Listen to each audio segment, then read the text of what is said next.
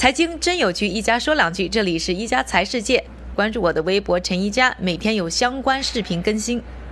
最近呢，我碰到一个有钱人啊，跟他聊天呢，就说到他要付多少税，就说呢，他只付百分之一的税。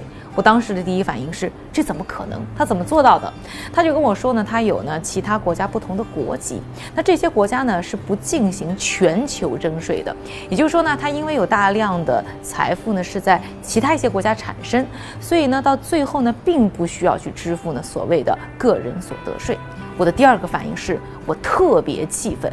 要知道呢，我可是一个按个人收入呢正常合法交税的好公民，所以听到有人只付百分之一的税，而且他还挣很多的钱，我当时真的是非常生气。我第一句话说：“你对社会太没贡献了。”后来发现呢，在纽约啊，身边的很多的人啊，其实说到这个富人收税的问题的时候，都非常的气愤。我们一起到纽约街头去看一看。Do you know average Americans are paying 28% and billionaires are just paying 23%, which is less than us? Do you think this is fair?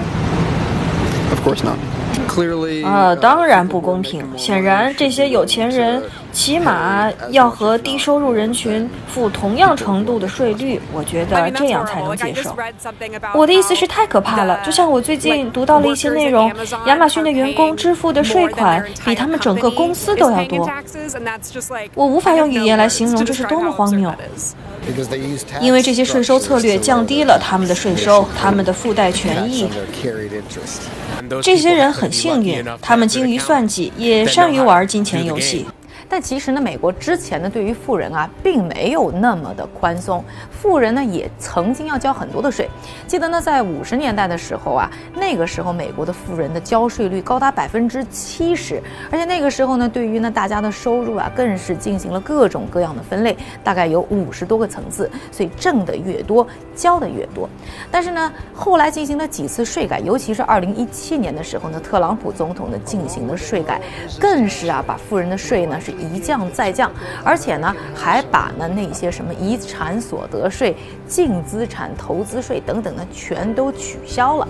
所以造成呢，最后就是富人呢，在二零一七年以后啊，他们交税的税率其实只有百分之二十三，但普通像我这样的人呢，交的税率是高达百分之二十八。像巴菲特都说啊，他交的税还不如呢他的。秘书交的税率来得高，而其实呢，富人呢对于这样一种呢富人交税反而比穷人更少的现象呢，也没有那么的支持。像什么巴菲特啦、比尔盖茨啦、索罗斯等等很有钱的人呢，都出来站出来表示呢，其实应该对他们更多的收税。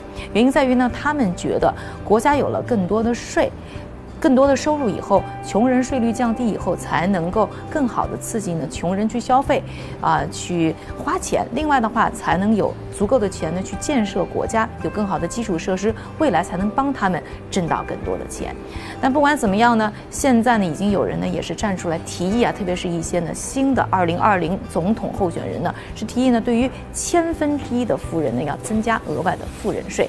不知道各位你觉得这样的税收是不是更合理一点？你？你觉得自己多交了税吗？感谢各位的收听，我们明天再见。